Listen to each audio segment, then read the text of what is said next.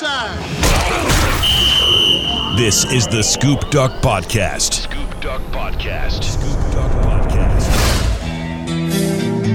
Every game. Sure, you're going to go back to throw the ball. Sets up, looks, throws toward the corner of the end zone. It is intercepted! Intercepted! And that's the ball! Every story.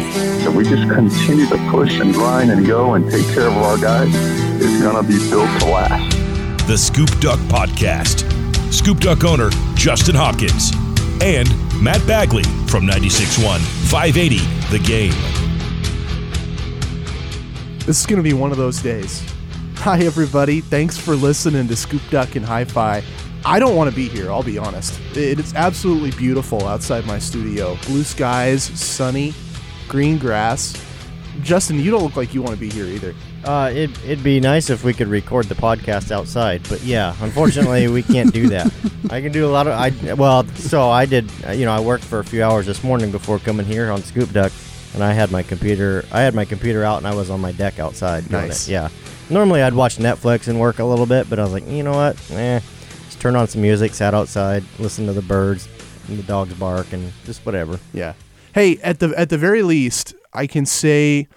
I was thinking about this this morning. I, these ideas always sort of pop into my head. I'm in the shower. I'm thinking about what do I want to talk about on my radio show, and I'm thinking about what do I want to talk about on this pod.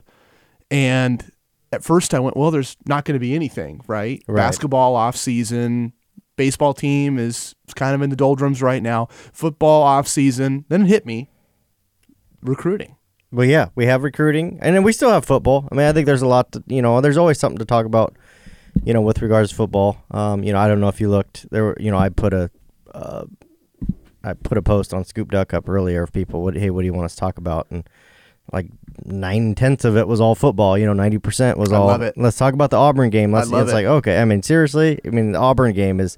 I'm not picking on the person that posted that, but you know, it's friggin'. You know, hey, you five can, months away, four you, months away, whatever. You can never have enough prep. No, yeah. I we, mean, think we, about how fast a game plan turns around in college football. Yeah. You no. get the film on Sunday. You got to study on Monday. You got to grind. Yeah. They got five months to grind. Yeah, yeah. We got five months to four months, whatever. Yeah. It's, uh, but yeah, no, I'm glad. You know, I again, I think that's what we've, you know, that's what we kind of almost preach on this podcast every week is that, you know, it should be, you know, ninety percent about football because football's king. I mean, that's the exciting, you know, that's what people sign up for Scoop Duck for. That's what.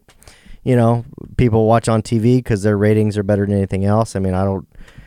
I, did you watch the Blazers last night? Yeah. I mean, at least there's that going on. Yeah. I mean, we the could, the Nikola Jokic show. Yeah, oh, yeah, and, and Millsap, and I mean, shoot, you know, here's the thing: if um, if Dame puts in forty points, and they get thirty-nine. If Dame's gonna pour in thirty-nine points, and they're gonna they're gonna lose, then they're gonna be in trouble. The Blazers are gonna be in trouble then. No doubt. Yeah. So they either need to come up with a way to. You know, guard that interior more effectively, uh, or uh, you know, I guess McCollum needs to step up too. He had a pretty quiet night for himself as well. But uh, I mean, they were close. They just they just looked a little flat. They they they looked like they thought they were going to walk through Denver, and uh, Denver looked like they were ready to roll. Yeah, yeah. I mean, I, I, I want to talk about that on my show a little bit later today. Yeah, I I can't wait for game two. Yes, but. But like you mentioned, uh, a couple of, of topics that the people have asked about in the thread you posted on Scoop Duck. And I love it because some weeks we we get feedback, we use it. I think this is one of them. Um, oh, this one made me laugh. I'm really glad somebody asked this. What's that? Who is Colson Yankoff? Oh, yeah. Do you not know? No, I know. Okay, I know, right, okay. But I felt bad for the young man. Yeah. A Washington Q B who has transferred now. Or, or put his name in the portal, right? Right. I, I can't help it. I know I'm an adult. I'm twenty-seven. The first thing I thought of was this kid just got ruthlessly beat up and mocked growing up. Oh, yeah. Yeah, he probably, yeah, I don't know. Yeah. Um, it's funny that Carpe posted that. I know, I know, I know he knows who Colson Yankoff. Oh, he even put the end sarcasm on the end. Of, yeah, he knew who he was, but no, it's, so, you know, posted that news on Scoop Duck yesterday before it came out. You know, publicly, and uh, I was surprised at some of the feedback. You know, some some folks seemed to be resigned to saying he's not a good quarterback. Other folks were, you know, ready, um, you know, to take him on board. And and uh, I mean, I, I found it really interesting that two Washington quarterbacks put their name in the portal, mm-hmm. more so than just Yankoff. I yeah. mean, I, it doesn't surprise me that Yankoff did, because that was a terrible fit from the start. I mean, I, I think that, you know, he and his family probably believed that, you know, Coach Peterson might open up the offense a little bit more and cater to his running ability, his specific skill sets. But that is, n- if you've ever watched Chris Peterson in the last twenty years, he's never run that kind of an offense. Mm-hmm. And he probably never will. Yeah. Well, no, you, you've said it best before. He is running Boise State in Seattle. Oh, yeah. He he never changed. Yep. And and I'll say this in his defense, he'll always have that Fiesta Bowl. Yeah. That might be the best game of football I've ever seen. Yeah. And and it will always endear me to Chris Peterson. But if you don't change, if you don't adapt, you're going to have things like this where yeah. good, talented players just leave. Yeah. No, I, and I think that's the thing. I mean, you know, if you go from Jake Browning, whom probably wouldn't have started on, you know, ten of the other twelve Pac twelve teams, legitimately probably wouldn't have started for those teams. Mm-hmm. Now, he had a great career, but he is a system, Chris Peterson's system quarterback to a T.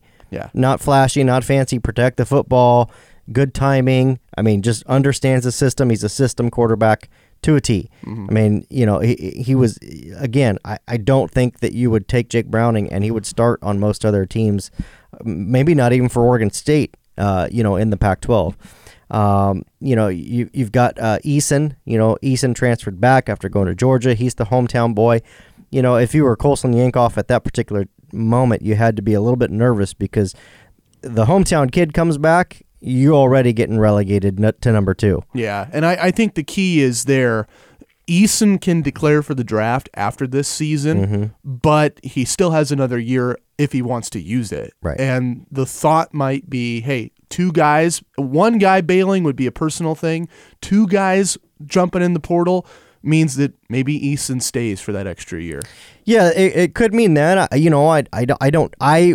was not able to watch Washington's spring game this past weekend. Um, but, you know, from, from what's been relayed to me and, and some other, you know, sources, some other intel, you know, a lot of people kind of came away looking at that offense kind of going, eh, all right. You know, understanding, understanding it's a spring game. Yeah. They were going to keep it vanilla.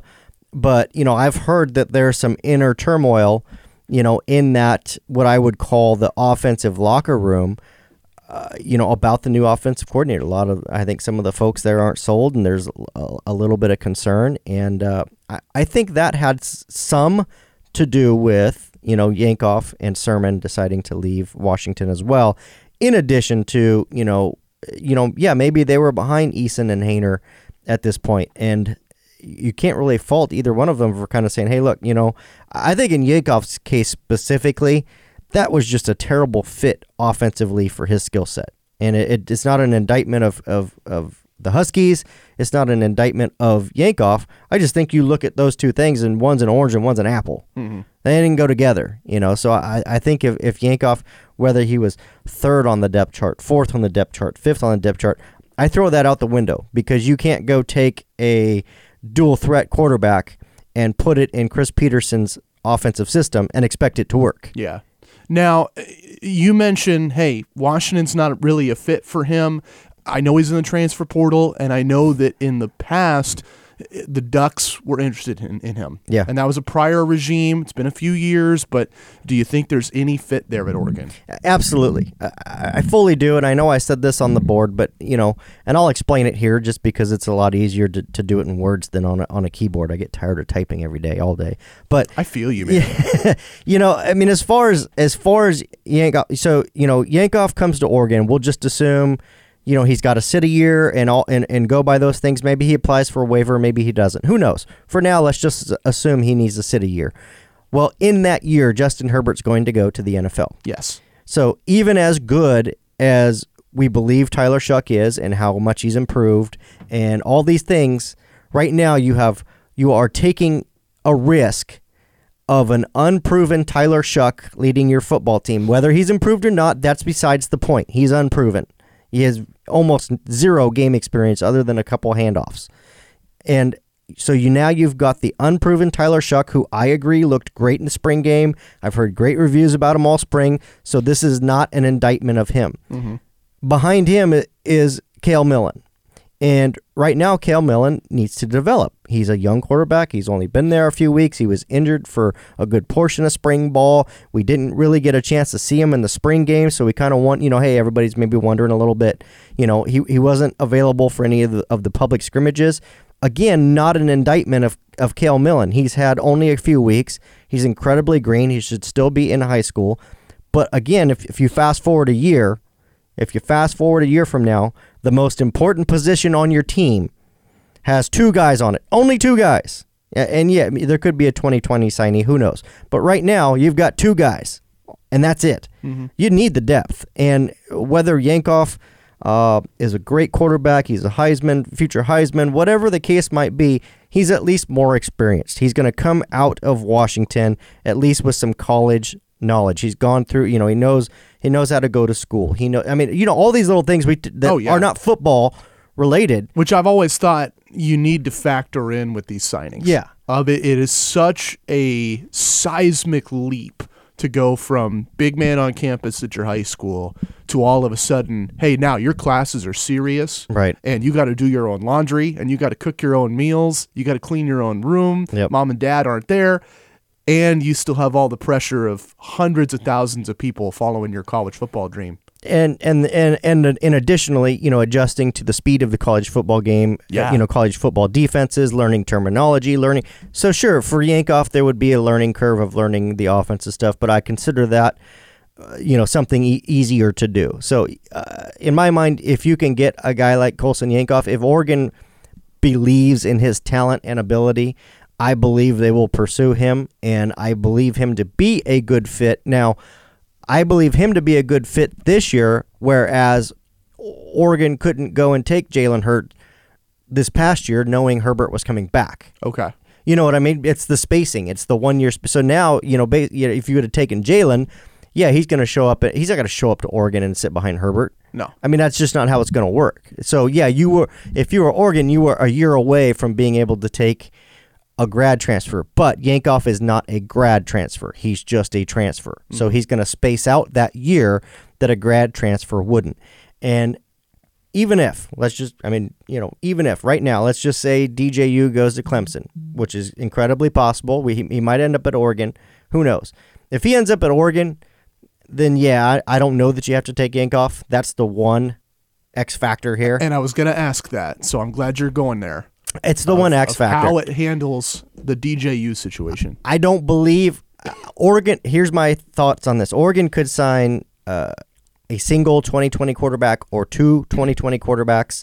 So, you know, right now, let's just assume D J U goes to Clemson. They sign Jay Butter- Butterfield. You know, if you're Mario Cristobal, you're looking there saying, okay, I've got Tyler Shough and Cale Millen.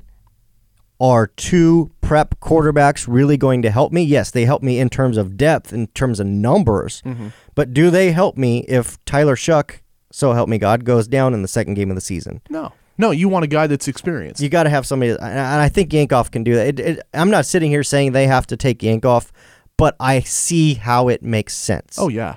Total sense. I mean, there's just, there's no, I mean... Oregon fans, stop for a second, and you know, before you think, oh, J-Hop's off his rocker, he's just trying to get Yankoff to Oregon. That's not what I'm doing at all. I'm simply having flashbacks of Braxton Burmeister coming in and Oregon not being able to move the ball four yards quarter after quarter. And I mean, at that point, yeah, he was a true freshman. So it's not an indictment of every true freshman that comes into the program and plays quarterback, but you need to understand that chasm between a true freshman quarterback playing football and maybe somebody like Colson Yankoff, who sure hasn't played in games at Washington, but has been through a college practice for a couple years now, you know, been in meeting rooms, understands terminology, understands the speed of the game. Like you said, all the off-field stuff, you know, getting your academics done, getting your homework done. Um, that's a need for Oregon, in my opinion, having that veteran leadership. And we've talked about veteran, veteran leadership with Juwan Johnson extensively. Oh, yeah. I mean, not only is he a freak, that's a great addition for Oregon. We're in an area they need it. That veteran presence, I believe, has had a significant impact on Brendan Schooler and Micah Pittman and these other guys being forced to elevate their game with him. Mm-hmm. And I think that's what, you know, what a Yankoff does. Because really, again, making a lot of assumptions, Herbert goes, Tyler Shough is the guy. You've got to push Shough. He can't just like be the guy and not have, have anyone behind him, you know, pushing him, trying to make him better. That's what makes a room better is, you know, when you get that iron in there to sharpen iron. So as far as that goes, whether Yankoff plays or doesn't play at Oregon at all in a game, he comes into that quarterback room and and, and pushes the room, pushes Tyler Shough, pushes Cale Millen, pushes whoever just because of his presence. So, you know, to me, that's those are a few of the reasons why I think it makes sense for Oregon. Um, and it makes sense for, for Yankoff. But I don't, I mean, Oregon won't be the only one. I, I, I bet you Chip Kelly goes after him. I could see Yost. Oh, he, that'd be a perfect fit. Yeah. I mean, I yeah. think Texas Tech, you know, with Yost down there at Texas Tech, you know, they'll go after him. Uh, maybe in Arizona goes after him. I don't, I don't know. I mean, uh, Yankoff's better than a dual threat quarterback. He's not a dual threat quarterback. He's a pretty athletic passer, I guess is the way to, to qualify that. But then again, so is Tyler Shough. He's not a dual threat guy, but he's pretty athletic. Um, and even for that matter, Justin Herbert is in his own right, mm-hmm. um, pretty athletic. Oregon just elects not to run him much because they don't want to get him hurt. Yeah. I don't blame them. You know why they don't want to get him hurt? Because they don't have any depth. Yeah, did you guys hear that?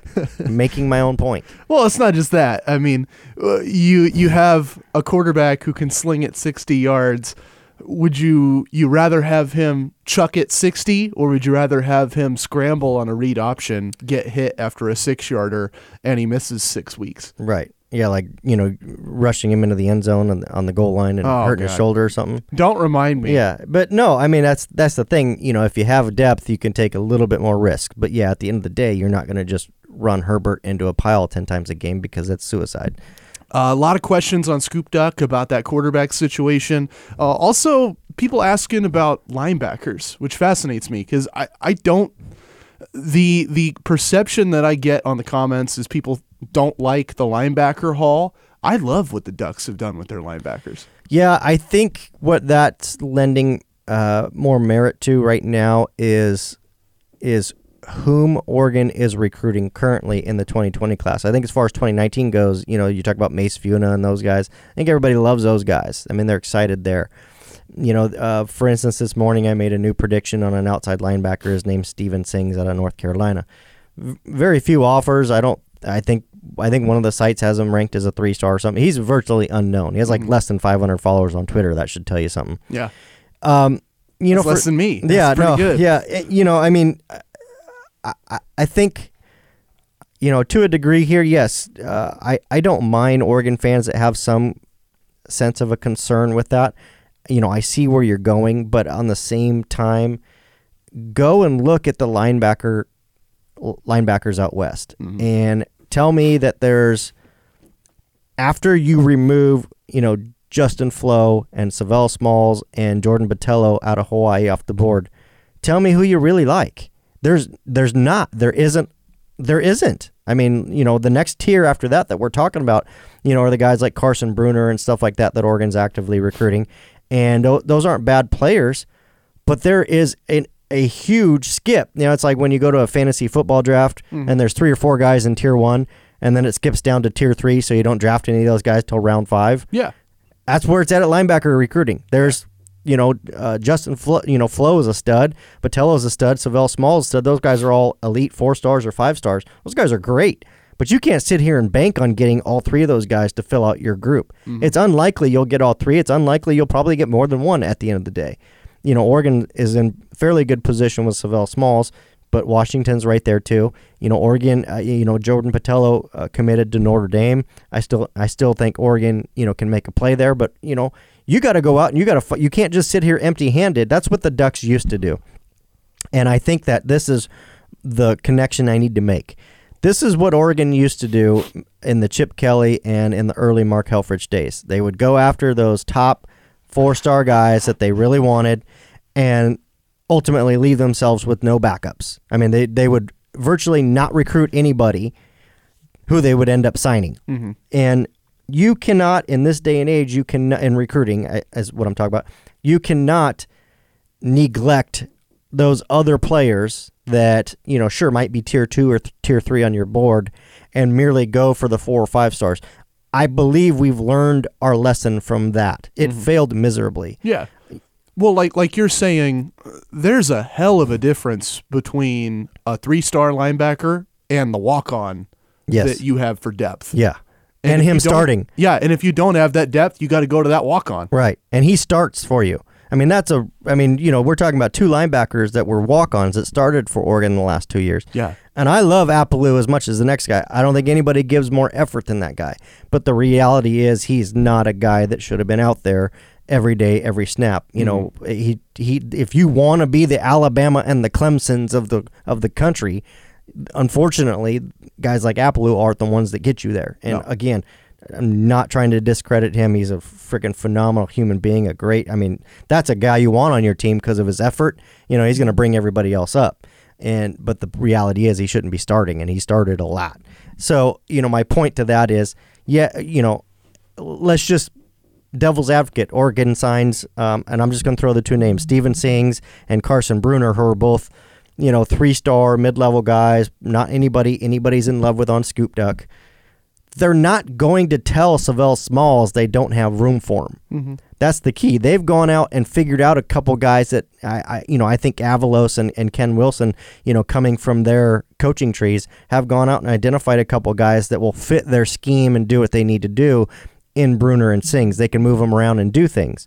Now, it again, those guys can come in and contribute and and be impactful players. Even if Oregon signed both of them, they're not going to tell Savell Smalls they don't have room for him. That's the difference. You know, Oregon's going out and getting a couple guys so that they can be sure they've got the numbers and the depth. But along with that, they're going to continue recruiting those four and five stars.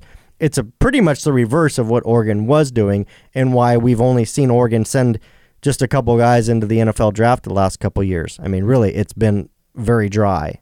Yeah, we'll for, talk about the draft in a couple minutes. Yeah. I want to ask you about that. Hashtag but, pro ducks. But overall, it's been very dry because of those reasons, because of past recruiting. You know, you can we can't really pinpoint this to, uh, you know, sure, maybe there were some development issues along the way uh, under some of the older staff. You, uh, we've got too small of a sample size to say whether this current staff can develop or not, in my opinion. Clearly, Mario Cristobal can develop offensive line. We know that. Yeah. We don't need like we don't need to worry about that. You know, as for the other some of the other coaches, you know, I see like Dante Williams, his cornerback's improved a lot. It would seem he can develop, but we aren't.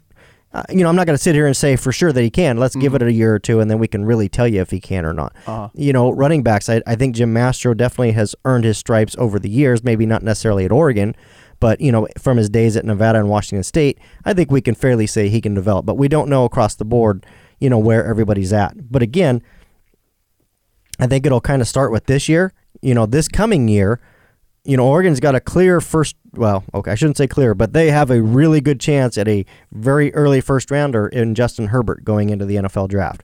And then they got a lot of guys that could that have good early round potential. So I think we kind of see it shifting back. But again, that all starts with recruiting, and that all starts with getting guys like, you know, uh, for, for instance, Jalen Jelks. We'll talk about Jalen Jelks for a second. I think Jalen Jelks was hurt most by the system he was playing in defensively under Jim Leavitt. That was not a friendly system for him. That was not a good spot. Oh, yeah. I think that affected yeah. his draft stock and position drastically. Edge rushers, when the N F L looks for an edge guy, the first, second, third, fourth, fifth, everything that they look for for edge guys is pass rush. Yeah. And his primary responsibility at Oregon was not pass rush. No. No, really, Oregon utilized Justin Hollins in that role more more so, and I think that's what actually increased Justin Hollins' draft stock. Yeah. In in true, just in the truest form, I think Jalen Jelks should have gone ahead of Justin Hollins based on potential, based on, you know, ability. That isn't the way it worked. And again, I think that's a product of scheme. I don't believe it's an indictment of the development under Mario Cristobal's watch. I just think that, you know, Jalen Jelks was... I want to say he was like a high three, maybe a low four star coming out of high school. Wasn't super highly regarded. You know, Justin Hollins, same thing. I think he was a lower four star. So again, you know, you go and you find those guys that fit your system and fit what you want to do. Maybe maybe a Stephen Sings sees a bump. You know, if you go watch his tape, you can't tell me that's not a damn good football player. Kid out of North Carolina. And that's the thing. The the Jordan Scotts and the three stars of the of the of the Eastern Seaboard of the Southeast. Okay, those are the guys we can't physically find out west. They are, they just don't grow out here. They're not de- the the young men are not developed in the way that those. I mean, Jordan Scott doesn't exist out west, not in that caliber. Yeah, and he was like a mid three star guy. He wasn't uh like a dude. You know what I mean? Yeah, he wasn't a Kayvon Thibodeaux that we stole out of the S E C. You know, he was a guy that you know kind of burst on the scene a little bit late, and Oregon, you know, was able to get him. And again, you go and get those types of bodies like a Stephen Sings out of North Carolina. Go back and look at the draft. Uh, South Florida. The area of South Florida had more draft picks than most states. I think it had even more than the rest of the state of Florida, yeah. Just South Florida. Yeah, like it, like, and it's it's a tribute to those young men, to their. I mean, just those types of athletes aren't out here in abundance. So I have no problem with Oregon going back and taking a chance on, on a guy like him, or you know, like a Brandon Dorless that Oregon signed in the last class. I mean, yeah. I, I think that ends up being a really good player for Oregon, just because. His his wingspan, his body type just doesn't grow out here. You throw the word bump around, which is another thing that I think about with these linebackers. Yeah, they might only be a three-star now, but this is super early in the process. Yeah, yeah. And and I just, I've seen, just in what I do, um, and people laugh about it, I, I see a couple comments about, you know, Matt loves to talk about Medford on Scoop Duck and all that. Well, we both do. I like, you know, we yeah, yeah. About I love where I live. Yeah. I love where I live. Forget but, all but, you Eugenians and Portlandians. My Portlandians. My point is that just in what I do, ho-dunk, small-town, high school football, I have seen kids get a bump if a certain school looks at them. Absolutely. So I know that happens, and yeah. I know that with Oregon, the way that Mario Cristobal is respected now, of everybody in the country, after Kayvon Thibodeaux and after an awesome class just came in, everyone in the country is going to trust Mario Cristobal. Yeah. If they read that the Ducks are looking at a three-star, he might get the bump. Well, and you know who Mario Cristobal trusts most? Mario Cristobal. I, like, and, and I say that, and but, I mean, he knows freaking football players. He yeah. knows talent. Yeah. And I assure you that his assistant staff isn't just offering dudes like on a whim, like, hey, I want to ar- offer this guy Mario, and Mario has no clue who he is and says, okay, go ahead. Mario watches that film. They all sit in meetings together. Yeah. He watches the same things his coaches his coaches watch. Well, I remember when we had him on the pod, you you knew you you knew he was not reading notes. Yeah. Literally forty minutes he just rattled off life stories of every single player that he signed at Oregon. Yeah. And at Alabama. Like, he could have done it about Alabama. If, yeah. You know, I mean, you know, Quinnen Williams and Jonah Williams, he recruited both of those players to Alabama. So, I mean, he knows freaking football dudes. Oh. You know, I mean, and that's the thing. I, I, I think that's, you know, does it mean that we give him, you know, just total control and say, yep, Mario's got it. We trust every decision he makes? No.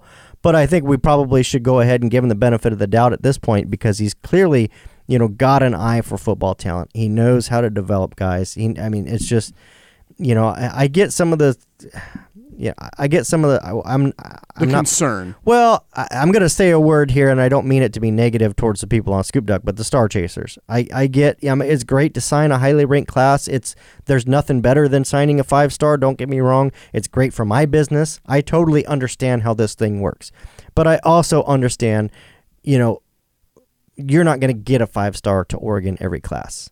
And no. The reality is you're probably never going to get more than two in any given class to Oregon. The way you go and do this, you go get a bunch of those nice, you know, highly ranked four-star dudes, keep pulling them away from U S C, who's struggling to swim right now as far as recruiting goes. You keep pulling those dudes in. Then you go and find, you know, the guys back east that you've watched their film, you know, you've sent your coaches out there to meet their coaches, talk to them, get to know them, and, you know, and you take a few chances. That's what you do. You got to take a few chances and, and bring those kind of guys in because, you know, at the end of the day, you know, Jordan Scott commits to Oregon sight unseen. Never visited. Mm-hmm. Commits to Oregon. Here we go. Ugo Amadi.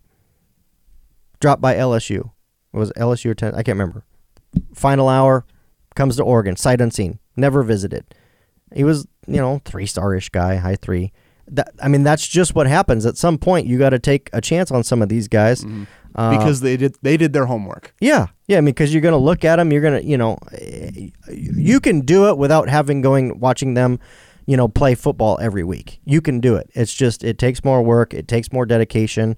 Um, and I and there is no doubt in my mind that Mario Cristobal works his heart his guys incredibly hard. And the other thing, and you you've hinted at this a little bit when you lay out the effort that you have to do in recruiting to, to nab some of these guys from across the country, I think about priority.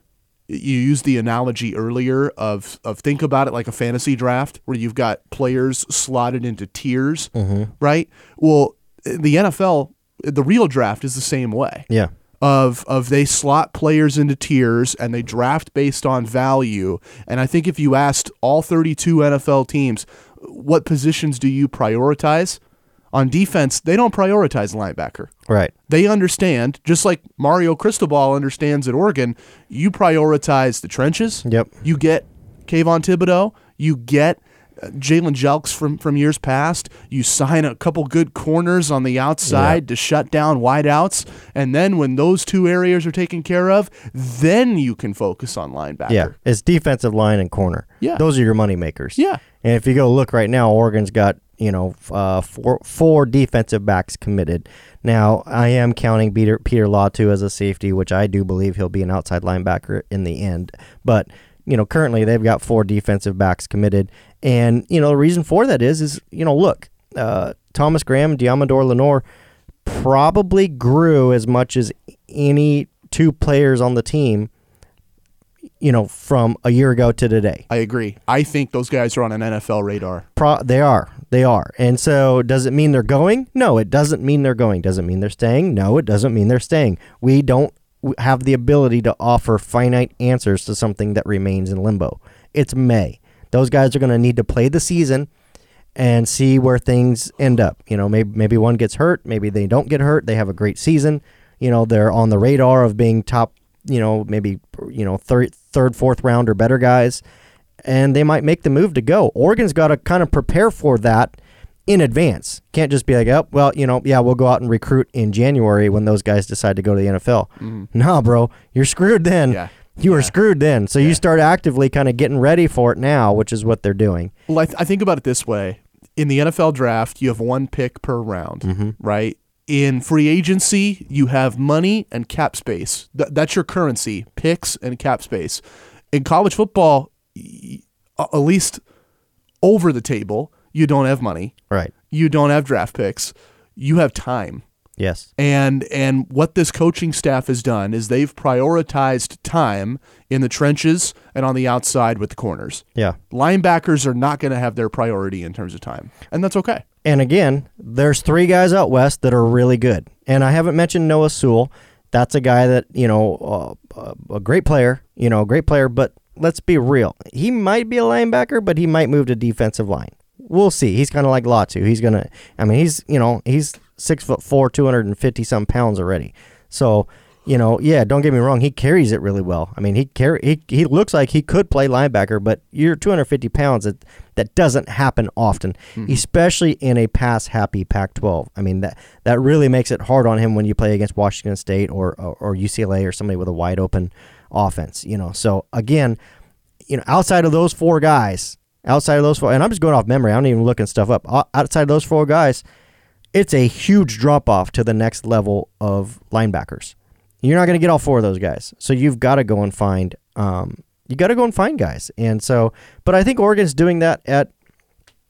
You know, I said earlier, give Jim Mastro his dues, give Jim Mastro credit, and I, you know, I know I've preached on and on that I believe that you know Trey Benson is Oregon's top running back target um, in twenty twenty. And, uh, you know, of course, there's a five-star in Kendall Milton down the road in Fresno.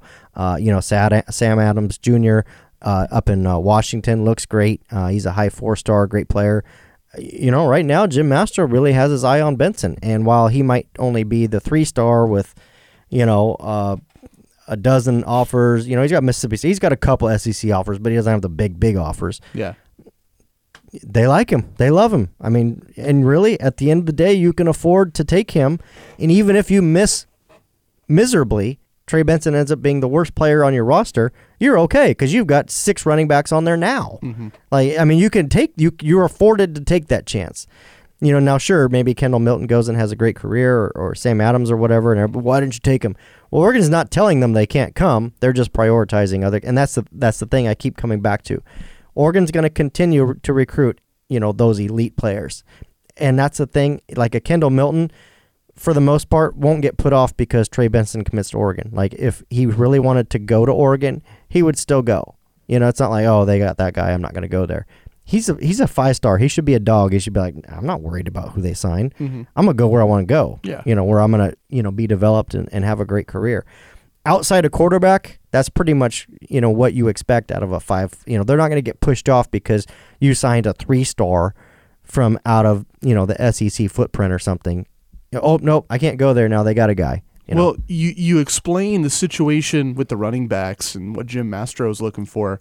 I think about Alabama, and and I know that comparison is is easy. It's been drawn a lot, Oregon and Bama, but Josh Jacobs just got drafted in the first round. Yeah. Josh Jacobs was not a workhorse back. No. He didn't steal all the carries. He didn't have all the attention. They move guys in and out, and yeah. they had a bullpen of running backs. That's what Oregon can build. Yes. So, yeah, you can bring in a five-star back, and he's not going to be mad that you signed a three-star because he understands even if you didn't sign that guy, you're not going to give one hundred percent of your carries to one back. Right. And and also, you know, more importantly, there's no way that Jim Mastro and Mario Cristobal would go after another running back if they felt good about Sam Adams or Kendall Milton. I'm just using those as examples. Like, if both those guys are saying, hey, look, you guys are my number one, just let me take up more visits, I'm going to commit mm-hmm. and stuff, they would wait. They would wait. I mean, these guys aren't stupid. It's not like they forgot how to recruit from last year to this year. It's not like, you know, yeah. February hit and they suddenly forgot everything they did to sign a top ten class to Oregon, you know, last year. And I think that's the other thing to consider, and you know this better than I do, but I've even seen it locally. This time of the year, families are not going to hard commit. We're not we're not going to see a ton. I mean, we we are going to see some. Right. But people are still doing their homework out there. Yeah. They're still visiting schools and, and deliberating. Yeah, it's a pretty fine line. You know, it wouldn't surprise me if several, you know, for instance, one of Oregon's commits has already taken several visits. Avonte Williams, he's out of Florida. He's visited Miami. He's visited Florida. He'll keep visiting both of them. Uh, I mean, you can't really blame him. You know, I mean, that's that's that's going to happen. Um, you know, he's a he's a pretty big four-star, and that's what happens when you get commits like that early. Now, you get a commit like, say, uh, Peter Latu, who was a, a fairly unknown until Oregon, you know, got him committed. And, uh, you know, I, I still think he's a – I'd have to look, but he's a three-star or something on most sites. He's not a household name, but he hasn't taken any visits that we know of anywhere else right now. He's pretty locked in. So, I mean, it's it's a, you know, it's it's a balancing act. You go and get, like, for instance, Luke Hill and Miles Slusher that Oregon signed. Both are highly ranked four stars, great players, national offers. You know, the Bamas, the big schools have offered. Won't surprise me if either or both of those guys end up taking visits at some point in time. That's just kind of the risk you run, uh, you know, with that. You Again, you got to balance it out. I know a lot. It, it seems as though more than, it just seems as though Oregon fans specifically see a lot of things in black and white. You know, oh, well, if you're committed, you can't take visits. Well, that's just not the way it works anymore. You know, or, hey, they committed, uh, you know, that position's done, you don't have to worry about it. Well, yeah, he's committed, but he hasn't signed anything. You know, I mean, not everything's black and white. There is so much gray, you know, and if you're Mario Cristobal, you do not do yourself any favors by, you know, painting yourself into a corner and kind of pigeonholing yourself and saying, this is it. There's no, you know, this is how I am. There's no leeway. I mean, you know, if you commit, you can't take visits. Well, then you risk the kid wanting to decommit and go take other visits. You know, hey, we're going to only take four stars to start with, and then yeah. we'll re- recruit the three stars later. Well, you can't really do that because the three stars are being recruited by somebody else and will go somewhere else in mm-hmm. the meantime. You've got to remain fluid in pretty much every way you approach everything. Now, yeah, your principles are there, you know, the ideals you have, I mean, the the way you, the, the type of person you want to recruit, you know, the effort, all those things are there, but you can't treat every situation the exact same way. And I think a lot of readers, at least from posts that I see, do. It's like, hey, you know, you're committed, you're locked in. Well, guess what? He's seventeen years old. He's not even locked into what he's having for breakfast tomorrow. You know what I mean? I mean, that's the reality. So, I mean, you know, in a, in a perfect bubble world, yeah, that's how it works. But unfortunately, when it comes to recruiting, that is not the case. Yeah. I mean, I, I think that would be an ideal. But if you say that to a player, and more importantly, you say that to their family, uh, think about when we had uh, Melissa Tawanu'u, mm-hmm. Jonah's mom, she was so, you could just, you could sense within a minute of talking to her, and I meant this in a good way, how much command and how much presence she had in her son's process. Right. Right. She helped him and led him through that. And if, if you tell Melissa Tawanu'u or someone similar that they can't go visit another school, they're not, their their kid's not going to your school. No, that was a, um, uh, so that was a talking point with Melissa and I when I, when I was in Dallas for the opening in July. Um, you know, uh, I think it was Kalipo. Yeah, Nathaniel Kalipo is Jonah's cousin, and he committed to Washington very early, in the, very early, like uh, February, March, something, I don't know, last year. Mm-hmm. And then, of course, ended up signing with. But one of the things her and I were talking about at the opening in July was, you know, she, she didn't feel that was, well, she didn't necessarily agree with that decision, but it wasn't her decision to make, it wasn't her kid. And she said, you know, like if Washington, you know, wanted Jonah to commit and told him he couldn't take other visits, that wouldn't fly. So, yeah, to back up your point, she specifically, you know, mentioned that. Now, obviously, Oregon didn't say that because Jonah, you know, visited U S C a couple times after his commitment. Yeah. You know, things got a little little heated there, but... Um, well, it's like if if if I work for you and I say, hey, Justin, I have an opportunity to make more money elsewhere, you're going to tell me to chase it. Yeah. Right? And it's the same way. If you worked for me and you said, hey, Matt, I'm going to get a promotion at some, you know, ten eighty The Fan's going to throw the big Portland money my way.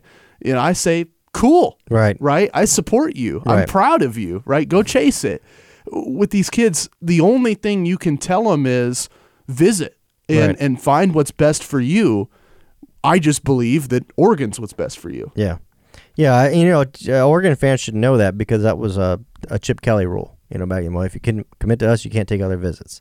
Well, guess what? A lot of kids decommitted and took other visits. Right. They didn't get very many of them back.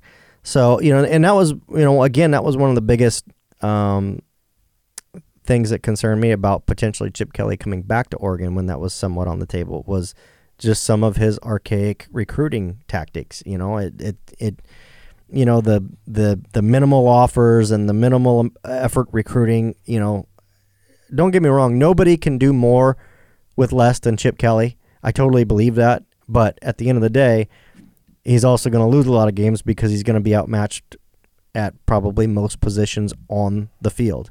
And that makes it that much harder for him to, like if Chip was an elite recruiter, if he went out and hired a team of elite recruiters and just did what he did offensively, he'd freaking run the gamut through the Pac twelve without a question, but he won't do that. That's just he just that that's a guy that, to back up my point about Mario Cristobal being flexible, that's a guy that's not flexible at all. I mean, it's this is how I'm doing it. This is the way, and and you know that's fine. That formula works for Chip, and it, and it is what it is. I'm not picking on him.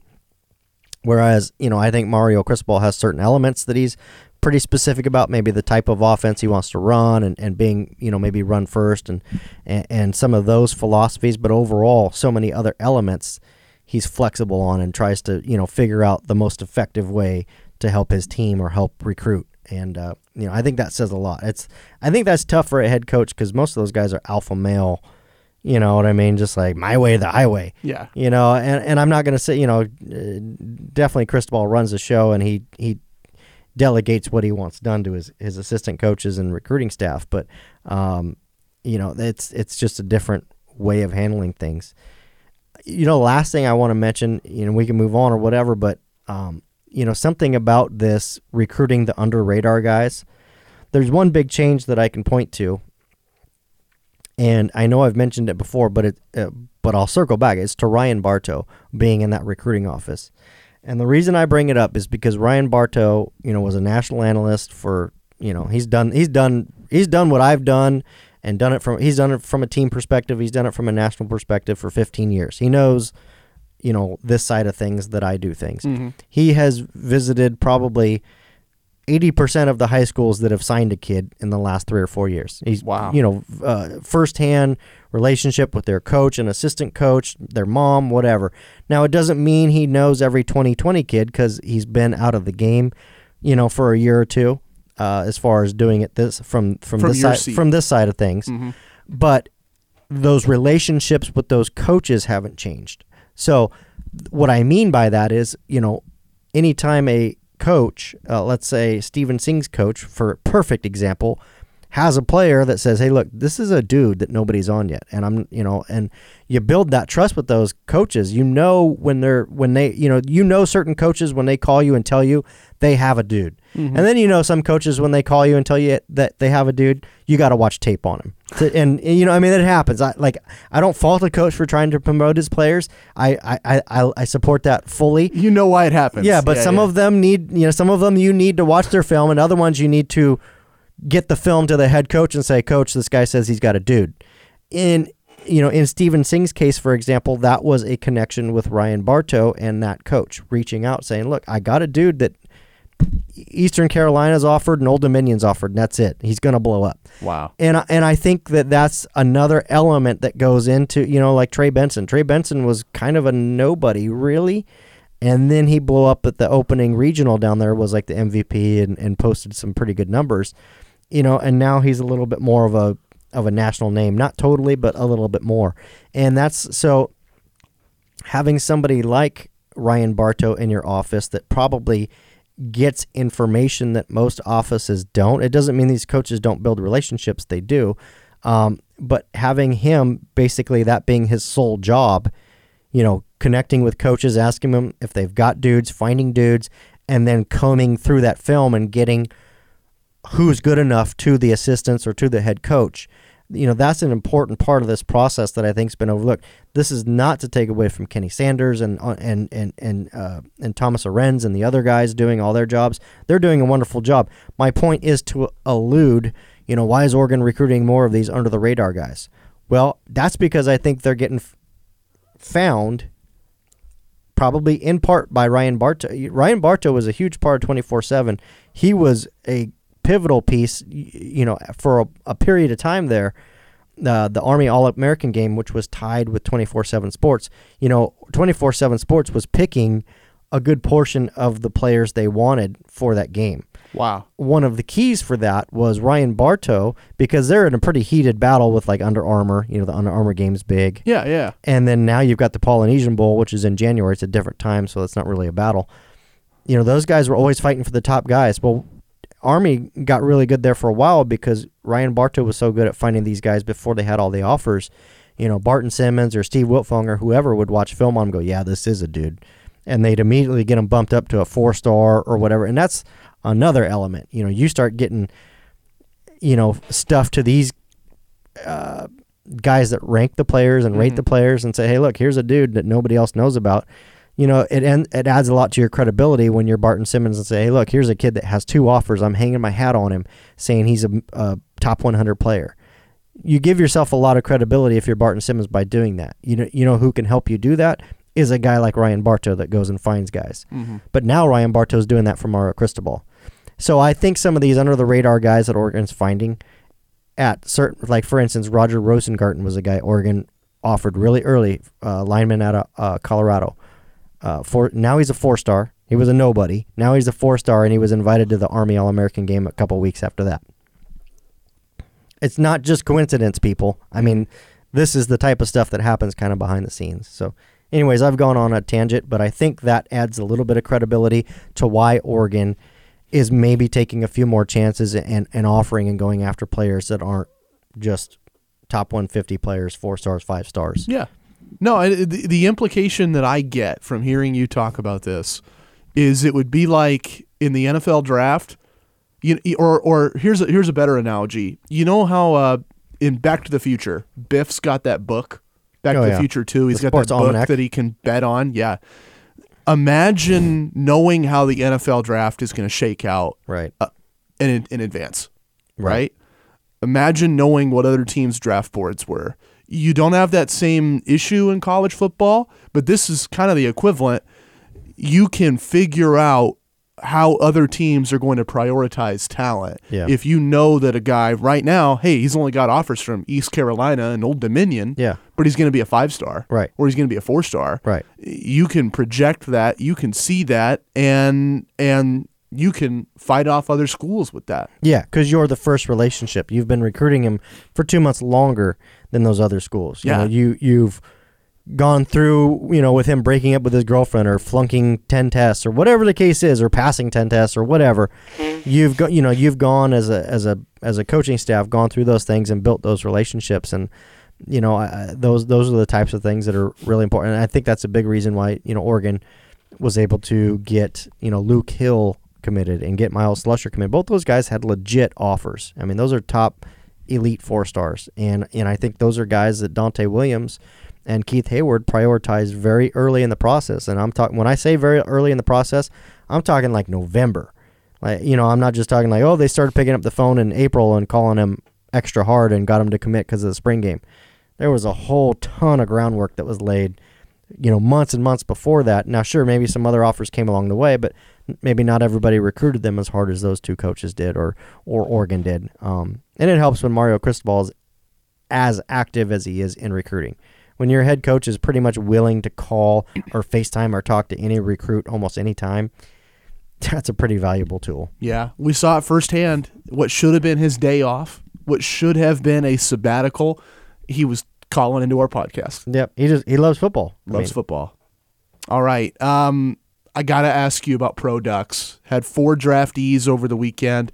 I love the fit for Ugo Amadi in Seattle. Yeah, no, I'm with you. I I think that's a tremendous fit, um, you know, for the Seahawks and for Ugo, you know, just with his skill set. I think, you know, with the way that they've used, like, the Richard Shermans of the past kind of being that physical uh, corner, I think he can do that. Um, yeah. You know, he ended up playing safety at Oregon, but, you know, N F L's a diff- different game.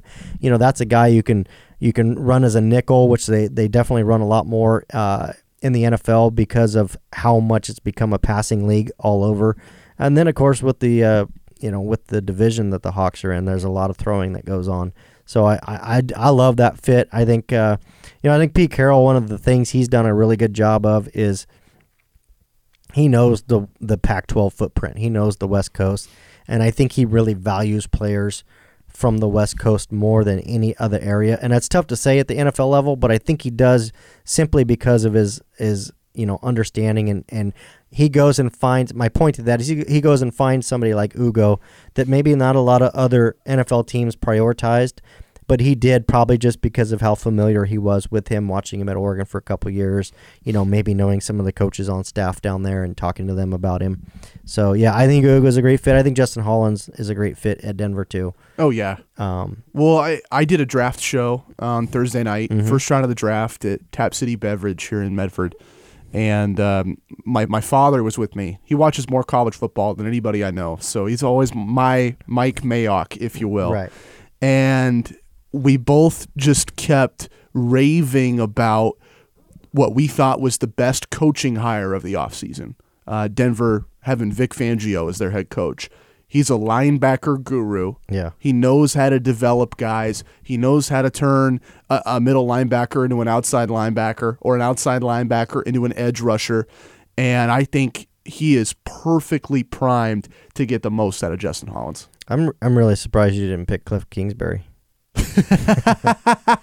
No, I think you're right. I think I think as far as I can't wait to see how that unfolds. Oh my gosh, what a what a cluster! Uh, I'm not an Arizona fan, so I don't care. Um, That's gonna be bad. Yeah, I think I, at least I think it's gonna be bad. I think it's gonna be bad too. I think it's gonna be abysmal. But whatever. Yeah, he's welcome to surprise me. I love, by the way, how Josh Rosen handled everything that went on there. Right. I mean, just freaking right. all class. Well, everybody complains about this kid for four years of, oh, he's a brat in the hot tub and he's a whiny millennial. And even his college coach said, hey, you know, short attention span, you got to get his concentration, right? They're all crapping on Josh Rosen. Right.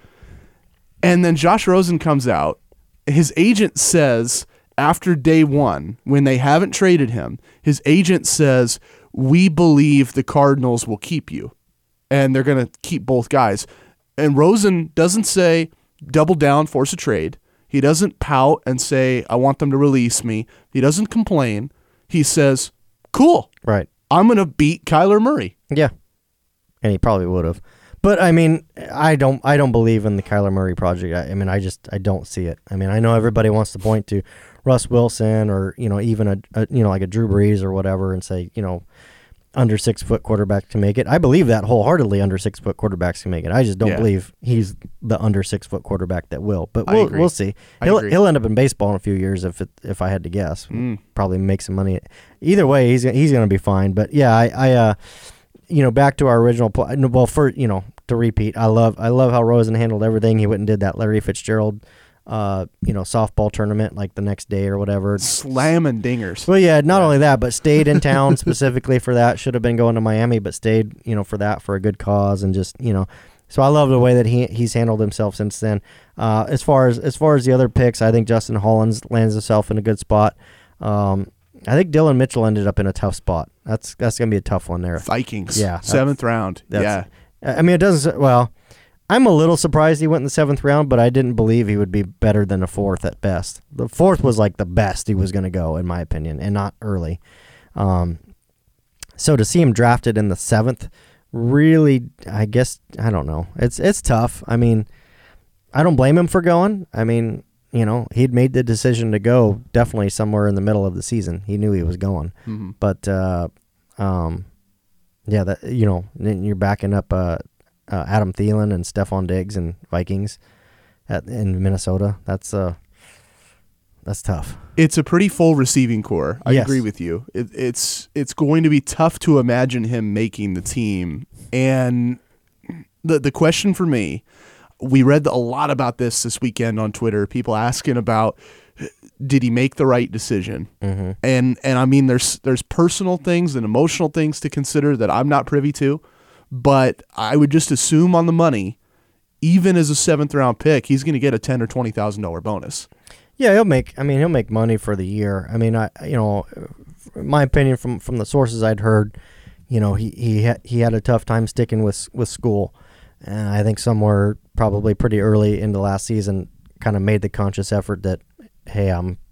I'm kind of done. I'm going to go. And there you go. Yeah, yeah. And that's valid. There's no way you can go back and, you know, February hits and think, oh, you know, I'm not going to get drafted high enough. I want to stay in school. Yeah. He was kind of, he kind of pigeonholed himself there, painted himself into a corner at that point. So I don't think there was any way he was wanting to stay and come back. I, I just don't think that, you know, school was a, a top priority for him. And that, and that's fine. It's not for everybody. That's, mm-hmm. you know, no judgment here. It's, yeah, you know, he's I, he's going to go make a, a, hopefully he goes and makes way more money than I'll ever make. And, and if, even if he can play three or four years, you know, on with a team somewhere, I mean, he'll be fine. He'll mm-hmm. be good as long as he doesn't blow it all right away. Yeah. So. And, and realistically with wideouts, you are lucky in that a team will keep six guys. Oh yeah. Yeah. Keep a lot of guys, and it's becoming a pass-happy league, so you know people are, are taking more chances on receivers simply because it can pay off big for them. So I, I hope it pays off big for him. Not surprising he went seventh. A little surprising he went to the Vikings, but um, yeah, I mean, that was it. And Jelks, uh, let's see, where did Jelks end up? This is the most obvious draft pick ever. I mean, when I look at Hunter Renfrow going to my Raiders, yeah, and um. The other one that I did get wrong, I thought Andy Isabella was going to be a Patriot. I thought I thought Belichick would have like traded up for Isabella, but uh, and N'Keal Harry fixes that problem. Jalen Jelks going to the Cowboys. Cowboys, Cowboys yeah. When I, you know they're looking at measurables and right. you know they get caught up in his cannon biceps. Yep. Perfect Cowboy. Yeah. No, he he is. Could be could be a good fit, but that's a pretty tough room to crack into down there, but we'll we'll see. I, that one wasn't bad. And and that's a team, Jerry Jones is kind of like late Al Davis in this way. Yes. He'll take a flyer on a seventh rounder, yeah. and he'll tell the coach, no, this guy's going to make the team. Right. Or, or no, this guy, you can't just cut this guy. You got to put him on practice squad. Yeah. We're going to groom this guy because he's got athleticism that we can't coach. Right. Have you seen his speed? Yeah. Right, right. The old Al Davis draft on forty times. Yeah, yeah. But but sometimes... The teams that operate that way, they get picked on in the moment. People will say, oh, you know, the Cowboys drafted Jalen Jelks, and everybody in the N F L, the Daniel Jeremiahs of the world, will point at his production and say, who did they get, right? right? Raw. But the teams that, that do that, stash a raw guy, a guy that, like you mentioned earlier, wasn't done any favors by his college scheme. Right. So he comes in lacking some of the tools that the N F L will look for from an edge rusher. A team like Dallas will be patient, stash him on the practice squad for a year, give him an opportunity to learn and grow and get N F L reps, and then a year passes by, and holy hell, who is this freak Jalen Jelks with fifteen sacks? Right. No, I agree. I, I you know, again, and that lends merit to, um, you know, that lends merit to something we hear Mario Cristobal preach at development. You know, the development doesn't stop in college. You know, you go from college, you go to the N F L. The development continues. Yeah. You know, some some guys, you know, don't bloom until late in their N F L careers. You just, you simply never know. And I think, you know, like you said, Jalen Jelks, you kind of look at him, uh, you know, look at his, look at his, you know, look at his frame, just look at his, his body type. Probably saw him, you know, obviously saw him at the N F L Combine and go, man, that's a, that's a kid that could be a dude. I think he could be. And I think, I think the right system can really boost his his his potential. I think yeah. it can really, you know, make him, he, he he would have been a terror in an Andy Avalos defense. Yeah. And we see this every year in the N F L, guys on the offensive and defensive lines, and and you see it in the backfield as well with running backs, guys that were not invited to Nashville. They weren't sitting backstage in the green room. Mm-hmm. Guys that maybe they didn't have a big, you know, showing at the Combine, or they didn't have a big thing at the Senior Bowl, but guys that just get the reps, yeah, get in a good scheme, get with a good coaching staff, and their career clicks. Yeah, work Jared hard. Allen. Yeah. Jared Allen was undrafted. Yeah. Yeah, just got to work hard. I mean, it's the, those guys that work hard and, you know, first one in, last one to leave, you know, kind of mentality, that'll that'll go along. And I think Jalen is a really hard worker, so I think, you know, for him, I think that'll be, and, and there's no doubt that Ugo's a really hard worker. I think he could really do well there. One guy, my favorite pick, though, favorite, the one that I think will outperform by far is Keno Dillon to the Redskins. The undrafted free agent. Undrafted free yeah, agent. Yeah, yeah. Like, he's a freak. He's a freaking freak, and unfortunately, he didn't get to show it last year because he was injured for pretty much the whole season, and even when he played, he still wasn't one hundred percent. I mean, the dude's a freak, I, and I and the way the the Skins use their tight end, he's a freaking perfect fit for them. Yeah, I would agree with you, but I'm still recovering from maybe my worst Ducks prediction ever. A couple years back, I, I was just convinced. Pharaoh Brown, I thought, man, Raiders got an absolute coup. Got him, yeah. Yeah. I think that one might lend merit to the hardworking part that I mentioned a little bit ago. Probably. Yeah, I, you know, and and again, it's, you know, it's a grind, I get it, but, you know, unfortunately, football f- favors the hard workers. It just does. I mean, yeah, th- there are some supremely naturally gifted human beings in this world that can just get by, but if you look at the N F L, yeah, everybody in the N F L has superior athletic ability to all the rest of us, but there's a few guys in that N F L that just have it, you know, mm-hmm. and like, and can get away with just having it, where the rest of the guys, that other ninety-eight percent, it comes down to hard work, you know, and it, it's tough. That's why I've always said the reason the Patriots get great draft grades or uh, draft grades is not just because of reputation. Right. Right. I know that that helps, but I think the reason that every year the draftniks love what New England does is because they draft based on I Q. Yeah. They're not looking at forty time. They're not looking at measurables, because they take that approach. Everybody at the N F L level is good enough. Yeah. They're looking for, can we throw you a thick playbook and, and a massive meaty game plan on Monday, and can you prep it and have it ready by Saturday? Yeah. No, I agree. I yeah, I think there's something to be said for I Q, and something for, at the end of the day, you just go find football players, like dudes that love to play football. I mean, there are a lot of guys that have come through Oregon and other programs that are tremendous football players that just don't love playing the game. And I think that is kind of the seed to who's going to work harder. You know, that kid that, you know, like a, a Van Der Esch comes to mind. Mm. Clearly loves football. Really not that supremely supremely athletically gifted. I loved his story. Yeah, and he's going to go, and, you know, probably nobody works harder than that young man, and, you know, and he's going to go and, and probably carve out a nice little career. And, uh, you know, I I think that's some, you know, and I, I bring him up. He's a obvious one for me because I, I bring him back to, you know, what's Oregon doing with some of these under-the-radar guys? Well, they're going out and finding, you know, maybe guys that love the game of football, that have, you know, long levers, long arms, you know, can move, can bend, can twitch. Uh, they can kind of fill in the rest from there. Yeah. Uh, not everybody has to be a polished product coming into the program. You know what's amazing about that that story? Uh, he's he's a classic example of the under the radar guy. Yeah. Literally no schools found him. And and the proof is in all of his teammates. He was playing six-man football. Everybody else at that level, I know because I've covered games for the schools that sign these kids. It's Montana Tech, yeah. Montana Western, Idaho it's State. Rocky Mountain, yeah. Idaho State, if yeah. you're really lucky. Right. Uh, you do not, uh, uh, Colorado Western, whatever right. school that Danny Woodhead came out of. Uh, the, those guys do not get D one offers. Right. They just don't. Right. And Vander Esch goes to Boise State, and now he's in the N F L. Yeah. Like, it's absolutely insane. Yeah, coached under a- Andy Avalos. You know, I think I think there's a lot to be said there. I yeah, mean, I, that's why that's why I say go look at Stephen Sings' film, and just just watch this film. Don't don't go into it with hey, he's a, you know, got four offers or whatever. Go watch the kid's film, and then it's like, yeah, he could play football. You know, and and I think I think that's some of what, you know, Mario Cristobal is prioritizing too. Is, you know, maybe not I Q quite as much, mm-hmm. but does this kid love to play football? You know, is he a yeah. is he a dog, if you will? I mean, I, they look for that. Well, it's an opportunity for Duck fans to just take a deep breath, enjoy the sunshine, enjoy the blue skies, and say, "I believe in Andy Avalos." Yeah.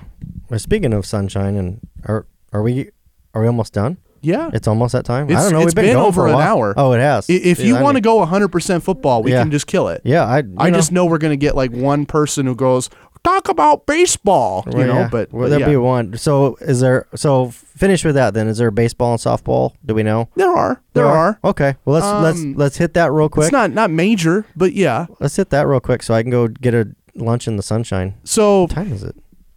twelve thirty Yeah. twelve thirty Yeah. On a Tuesday. On a Tuesday. Civil War softball mm. did not mm-mm, go well. Mm-mm. Nope. I did catch that. Yeah. Yeah. But I'll say this. I thought at the beginning of the year, and, and I, I had read, like, one of my, my good friends in the industry, uh, Brandon Cameraman. If you live in Eugene, you know him. He's a T V reporter on one of the stations up there. He used to work here. He used to work Valley. down here, yeah. Yeah. Um, Brandon, in his highlight reel, he said, wow, you know, this was the big surprise of the weekend. I didn't think so. I thought a couple months ago, when all the stories were coming out about players leaving Oregon, I said, Beavs win the Civil War Series this year. Gotcha. Unfortunately, it happened. Yeah.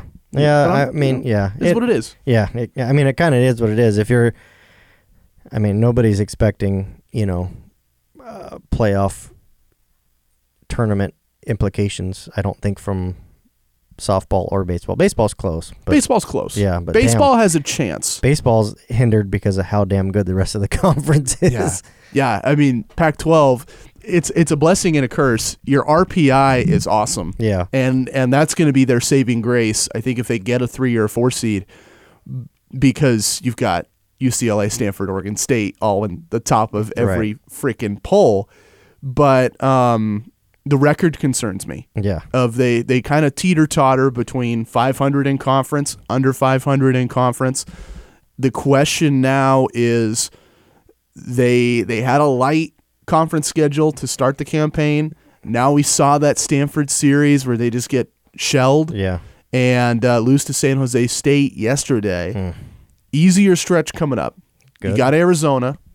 I think those are winnable games. Right. Portland on a Tuesday, that could be a weird one. They beat Oregon State a month ago. And then May tenth, eleventh, and twelfth, you host the Beavers. Mm. I can't wait for that series. Man. Yeah, so like a fifty-fifty. So they're like they're right at five hundred-ish now, and so they could be five hundred the rest of the way. Yeah. Yeah. yeah. So, uh, maybe. maybe. You're looking at a, at a four seed probably. I wonder if like a, you know, maybe like a couple big, you don't have to sweep the Beavers, but maybe like a, if you could sneak a couple wins out of that, if that would bump them up just enough. Oh, I, I yeah. think if they win that series, that's a statement to the yeah. rest of the country. Yeah, I think it'll be close. Well, I guess that's a wrap. Okay. Right? We don't have to talk about basketball. There's no basketball. Yeah, I, I don't think... Th- I mean, people want to talk about the Auburn game. Yeah. I think we got to wait even we got, longer we got for time. hoops, right? We got time, people. Eight yeah, months, got, nine months? We got time. Good yeah. gracious. Yeah. Well, that's the wrap for today, guys. Thank you. I'm going to go enjoy the sunshine, get out of the studio, and have lunch, I think. I can do this nightlife all day long.